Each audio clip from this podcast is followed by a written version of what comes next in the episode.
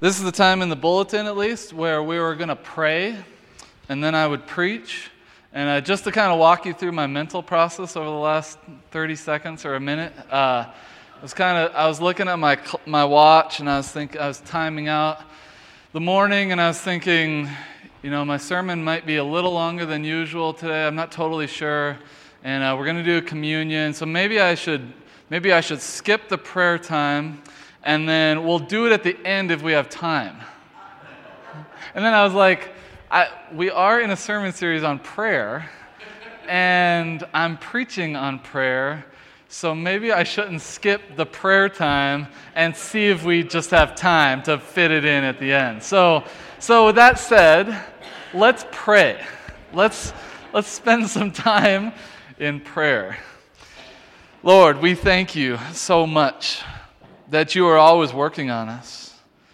Uh, even in moments where we try to do our own thing, we thank you that you are guiding us and directing us, that your spirit is moving and working and always speaking to us. May we be ready to hear. God, we thank you for prayer. Thank you that you are a kind of God who listens, that you actually want to talk with us. You aren't far off, you aren't distant, you aren't uh, unaware of what's going on in our lives, you aren't callous and cold.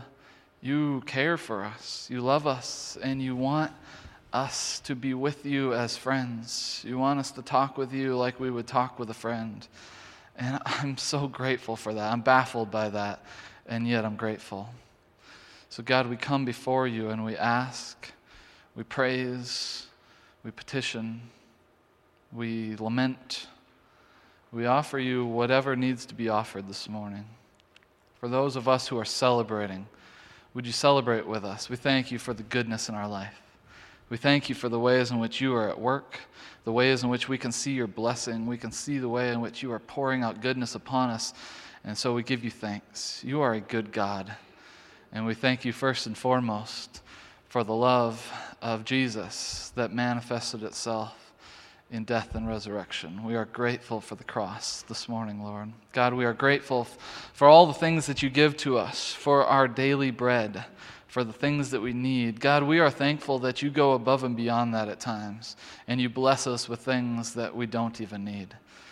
Thank you, God. God, we pray for the ways in which things aren't right, for the ways in which we wish things would improve. We pray for those who are suffering, who are in pain, who are sick, who are diseased. We pray for their spirits first and foremost, that you would surround them with your presence, that you would comfort them in the midst of their ailments. But God, we, we too pray for their bodies, that you, as the great physician, would heal us, that you would make us right again. We can think of all sorts of people who need your healing presence here, right now, in this moment.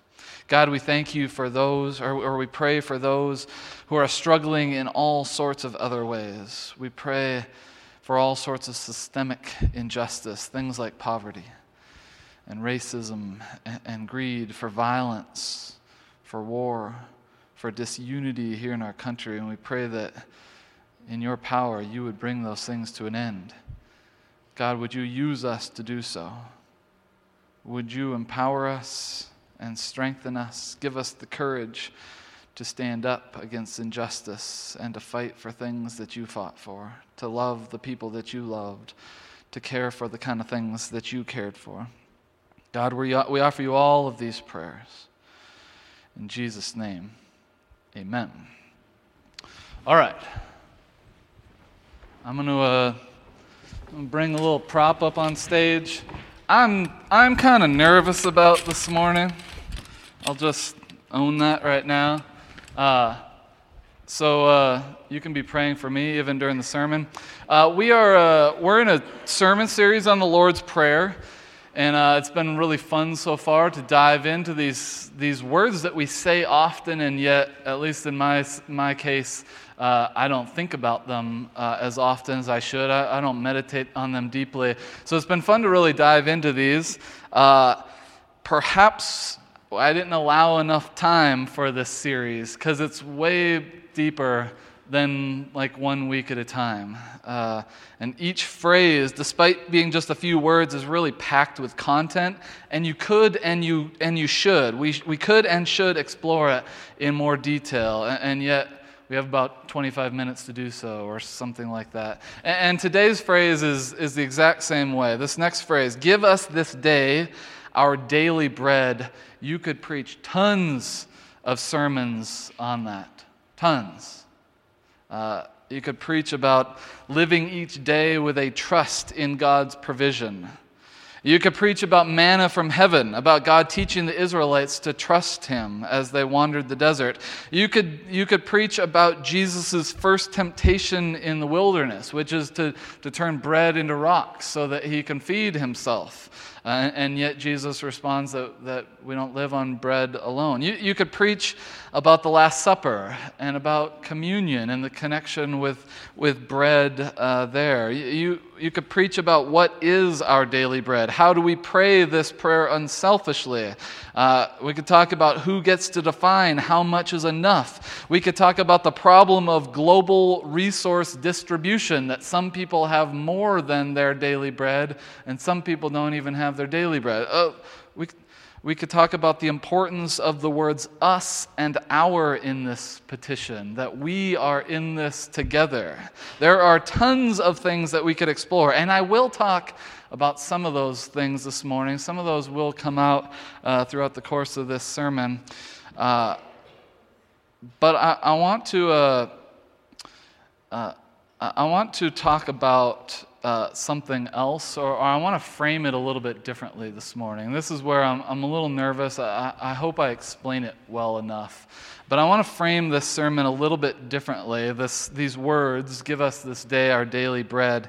Uh, I want to frame the conversation uh, a little bit differently. So, so this is what I'm about to do, what I'm about to talk about is, is really it's just one way of talking about this sermon. It's not an exhaustive way uh, of, of talking about this line.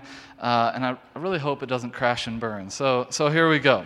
So I think there's a I, I think there's two ways of thinking about this line in the prayer. Kind of kind of big picture, big framework uh, ways of talking about this line Give us this day our daily bread. I think there's a universal way of talking about this line, and I think there's a particular way of talking about this line. There, there's kind of this fly at 30,000 feet uh, overlooking this passage, and there's something really huge uh, happening with this little line.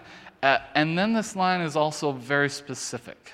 Uh, it's very, very particular in, in nature. And so I, I, want to explore both of those aspects and, and uh, see what happens. So, so, the universal way of thinking about this line is that we are anticipating and praying for the eschatological bread from heaven in Christ's second coming. All right, that's a, that's a big it's a big sentence with big words. All right? So, so uh, the word eschaton is a big theological word that we use to talk about the end times. Right? So, so the eschaton is the end days, is when Jesus comes back again. So this word eschatological is a big theological word that essentially just refers to things that will happen one day when Jesus comes back and makes all things right. New heaven, new earth kind of language. When, when everything, uh, when Jesus comes again and there's a complete fulfillment of the kingdom, anything that's happening around that realm of thinking is kind of eschatological in nature.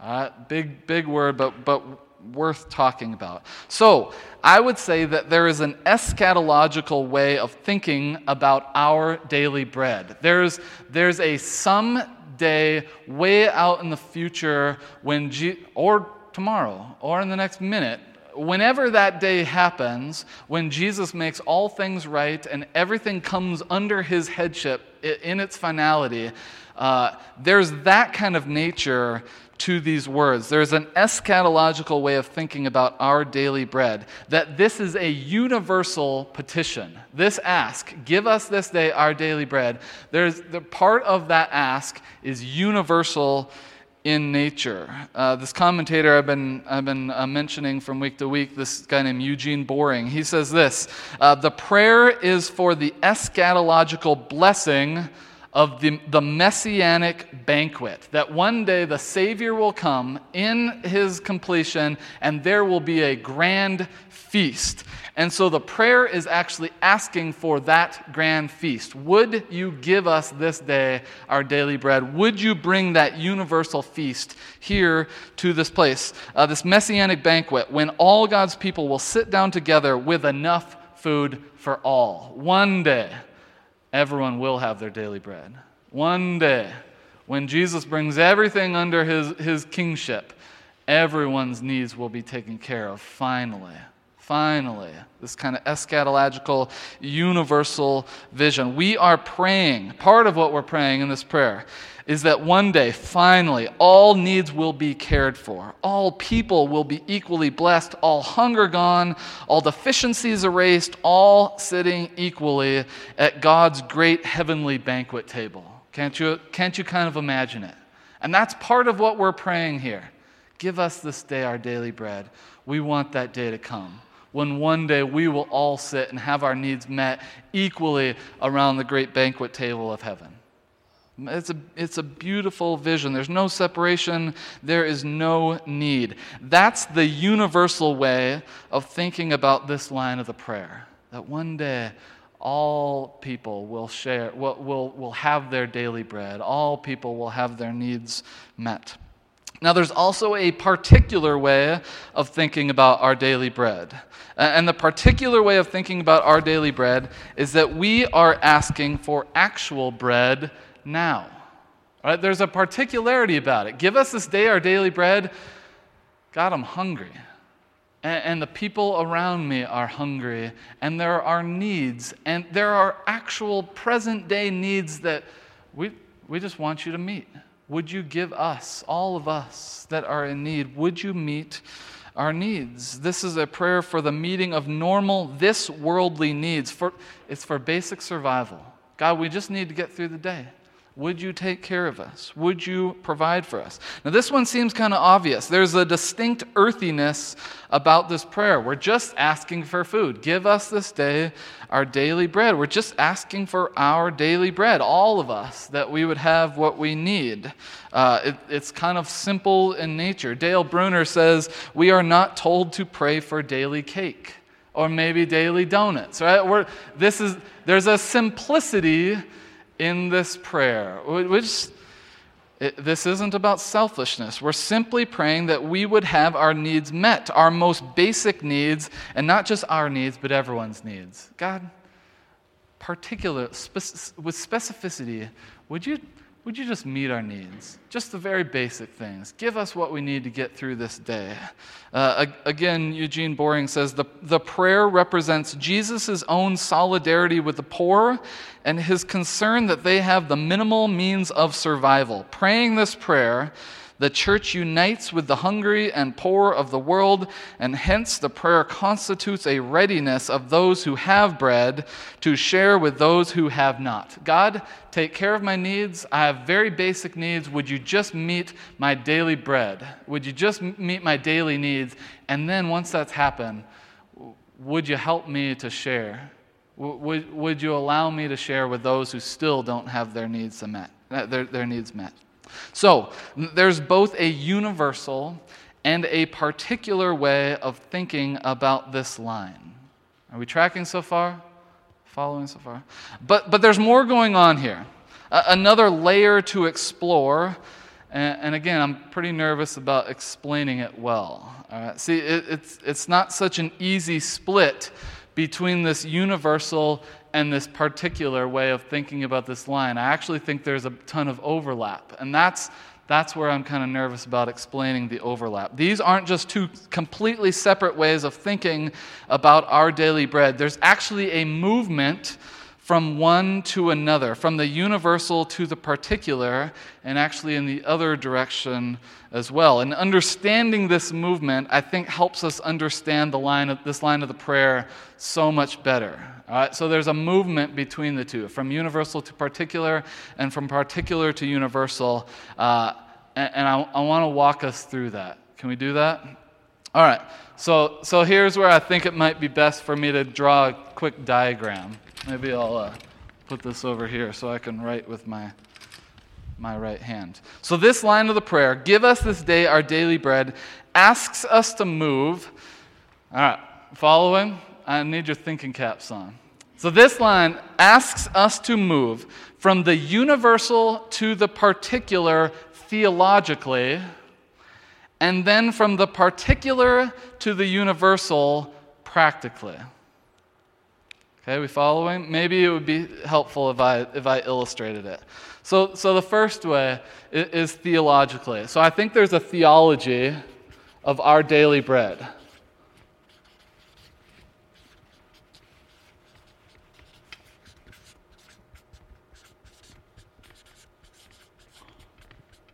Oh, messing up spelling in front of everyone. Okay, so the theology of our daily bread, kind of this big picture way of thinking about this line, give us this day uh, our daily bread, it has this movement where it moves from the universal, which is kind of big, it starts out big, and it moves down to the particular. And, and then there's, a, uh, there's the practicality of our daily bread.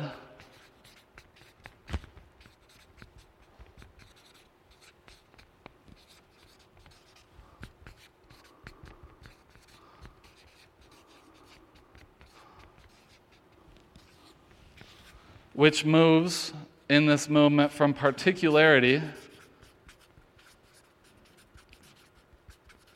which starts small and then moves out to the universal. Okay. So that's kind of, that's kind of the diagram of, of what I want to explain. Uh, so let's, uh, let's start with the theology of our daily bread that starts with the universal and moves the particular. Uh, the theology of this, this line of the prayer starts big right? Like, like the little graphic here.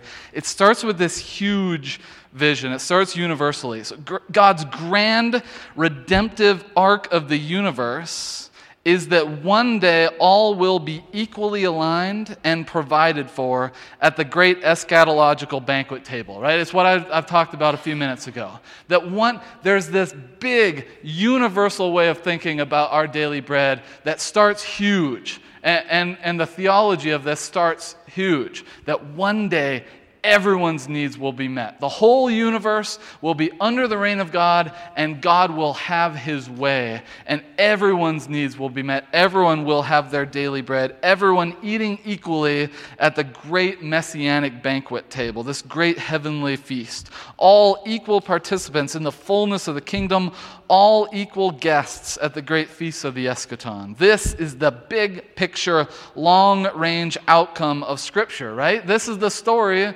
that Scripture tells that, that God is busy redeeming the world, and He has been since the beginning when everything went awry.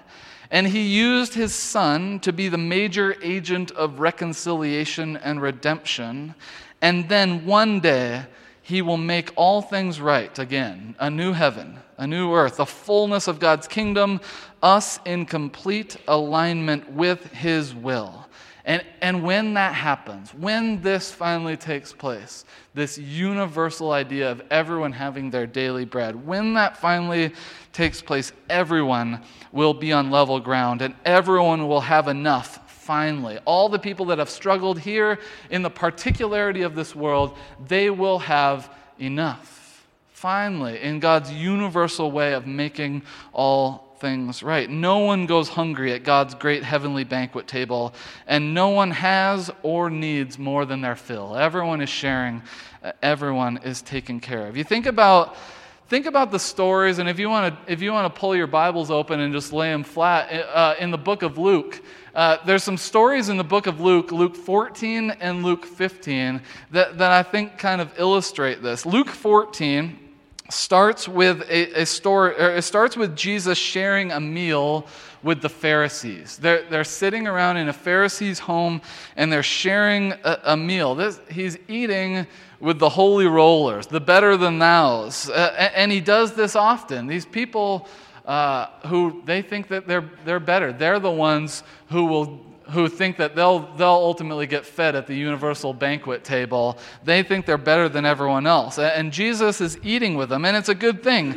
But then he tells them this story right after that uh, about uh, what the great heavenly banquet will one day look like. He tells them the story about what this universal idea of the daily bread will one day look like, where the host, who we know is God, uh, will invite a whole bunch of people, including the most obvious choices for a dinner party, the good people, but a lot of them, they'll turn him down.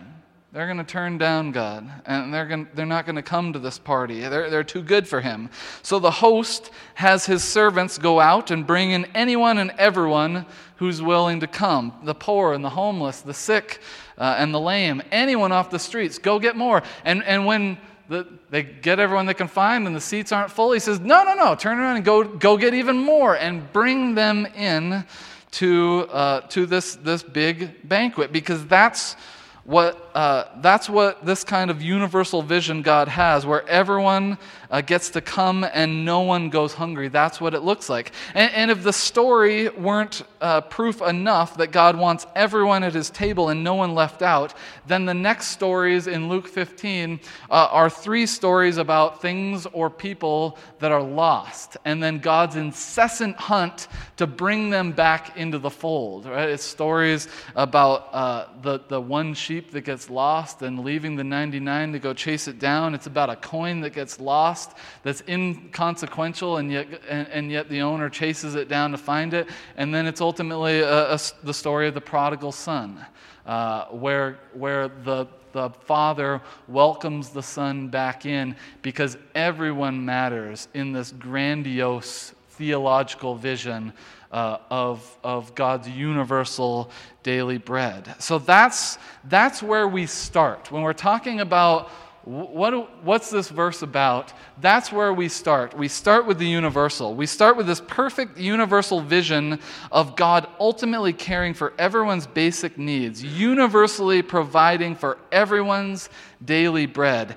But then, and this is where the movement starts to happen, be, then, because of this perfect universal vision, we are naturally moved down to a more earthly, particular vision. We, if this is true, if this is theologically true, that one day God will have this heavenly banquet where everyone is welcome, then we ha- this, this automatically moves us into this particular space uh, of reading this text.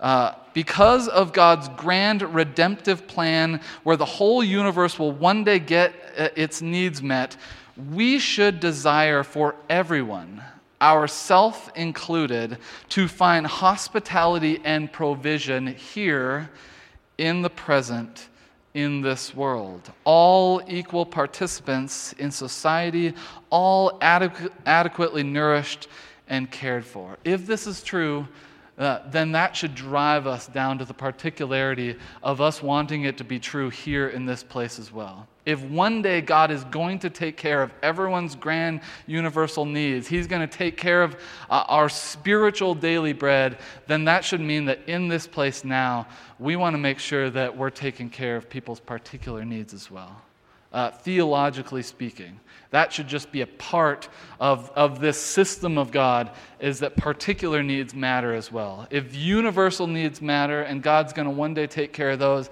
then particular needs matter as well. They are significant. Uh, so, again, uh, theologically speaking, this is a movement from the universal to the particular. If we understand God's great universal plan for all of creation to have their daily needs met for all of eternity, then we should urgently and excitedly want to see people's daily needs met here as well, in the particularity of our earthly existence. God's, God desires that all people's needs everywhere are filled for eternity, but that long term vision is beginning to be realized now We're starting to see it already now. So, when we become more aware of God's daily provision for our needs, we also become more aware of the increasing presence of God's kingdom here when we're more aware of the ways in which God is increasingly taking care uh, of us universally, we also become more aware of the ways in which God is taking care of us in, with, with, in particularity as well, with specificity. And when we help provide daily bread for others, we are actually speeding along God's eschatological vision. We are helping his kingdom be more and more realized here and now and soon. Okay. I actually want to pause here for a moment before we move to the second part and, and see if we're following. Are we, are we tracking? Uh, are there questions? I know I don't usually ask for questions during a sermon, but are, are we all right? Take a little breath. I'll grab a little water, and then we'll keep going. Are we good? We understand this. Okay, so now let's talk about the practicality of our daily bread because it's like we talked about earlier, it seems like a really practical claim. Uh, or it seems like a really practical petition. We, we just want our daily bread. There's a practicality of how does this work out. Like this is a big picture kind of thing, saying, yes, obviously, the, our theology means that uh, that God has this universal vision of everyone being taken care of, and that means, theologically speaking, that we should care for everyone's needs here in this world as well. But practically speaking, what does that mean? What, is, what does our daily bread look like Monday through Saturday? I mean, what does that look like with the people that we rub shoulders with? So, this movement uh, is one from the particular to the universal. So this, this flips itself on its head. This one starts small at the most basic and simple level. The world needs to eat. I mean, can you get much more basic than a line like that? Well, well actually, I, I think you can. Even more particularly and locally than that, we need to eat. You need to eat. You need to eat. I need to eat. Like, you can't get much more basic than a statement than that, right? We need to eat, our neighbors need to eat, the people we actually see each day who live on our streets or, or who actually live on the streets, they need to eat. Really simply and practically, we all have needs that must be met.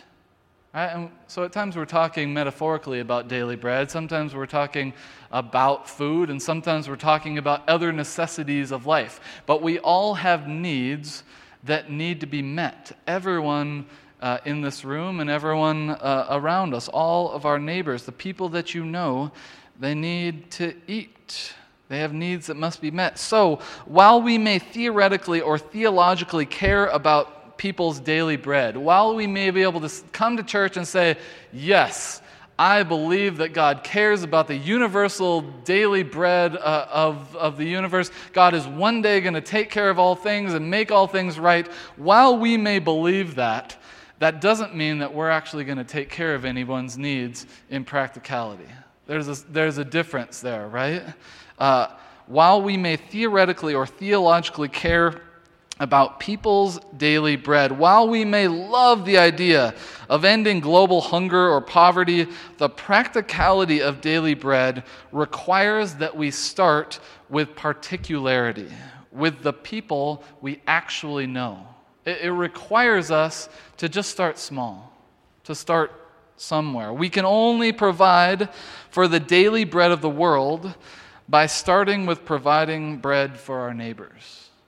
Uh, it, we're not going to solve world hunger if, if the homeless people in Bozeman don't have enough, right? We, you have to start in a more simple place than this kind of theological vision has us starting. Practically speaking, we have to start small. We, we don't start with the grand goal of global provision. We start by making sure that the food bank is stocked, right? that our homeless are fed, that that the fork and spoon has enough money to keep operating and feeding the people in our community that actually don't have their daily bread. And, and even that goal might be too, too universal in nature because the homeless, the people that are in need, these random people, they actually have names and we probably should know them. They are real people that sleep at specific locations in our city. And what if we actually knew these folks well and specifically and particularly cared for their daily needs? Well, what if we actually knew the needs of the people in our block? What if we actually knew even the people in our congregation and what their needs were so that we could, we could particularly meet them? We could specifically meet them. I mean, that's what Jesus did, right? He went to the cross and theologically cared for our universal needs, but he also fed people and gave people water and healed people and ate meals with people. Uh, his ministry, I mean, he had a universal plan of what he was doing, but there was a, a particularity to how his ministry unfolded, practically speaking. Uh, he yeah, sure, he, was, he came to the cross to take care of our universal needs, but he also took care of people who were starving, who were sick, who were hurting, who were, who were experiencing grief, who didn't have homes, who, who, who weren't being taken care of. Jesus uh, was passionate about meeting those needs. And as the news spread of, of this dude who's helping people left and right, his opportunity to offer daily bread continued to grow to thousands, thousands at a time at, at times. There was a growth here from particularity uh, getting bigger and bigger and bigger, but he started small. He started with individual people that had individual needs. He started with particularity. Practically speaking, Jesus began with the particular and moved out from there. And his ministry continued to expand as he continued to care about people's individual, particular needs. And then, personally speaking, thinking about this, we, we start at the most particular place that we can. We start with ourselves. Uh, we pray for our daily bread and only our daily bread because it reminds us of how little we really need, uh, how much we really have, and how much we could really share.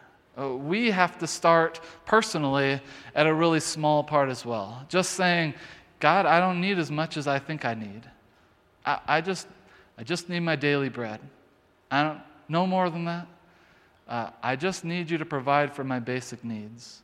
And in that process, I bet that we'll start to realize a, a bigger vision out there. I bet we'll be able to realize how much we have and how much we could share, but it has to start small with particularity. Uh, you want the whole world to have their daily bread? Start with trusting God and being content with only your daily bread. I, I mean, it seems it seems inconsequential, and yet I think, I think that's the way that this works. Is that if we want to see more and more people helped, what if we just started by being content with less? And in that personal contentment with less, I bet you'll find discontentment in the lack of contentment of others. I bet you'll find yourself righteously angry that others don't have their basic needs. As we are more and more content with just being thankful that God meets our basic needs, I bet we'll be kind of upset that there are people in our community that don't even have that. I, I bet. Uh, I bet that we will start to care about those people, uh, uh, care about their daily bread, and then beautifully, and then be beautifully generous with what we could share or how we could help. But it starts small. It starts particularly with asking only for our daily bread and being perfectly content if that's all we get. It starts very small. We can change the world. We can work toward the world universally having their daily bread, but it has to start small. It has to start with us having our hearts changed so that we are content in trusting God to provide for our needs. It has to start with us seeing and knowing the particular people who live around us uh, who's there? Who's struggling? Who doesn't have their daily bread? And how could I help them get that? Especially since I have recently come to realize that I actually have more than I really need. Who is around me that doesn't? And how can I start really small with that neighbor across the street, with that friend on the block, with that person in our church, with that homeless person I drive past all the time?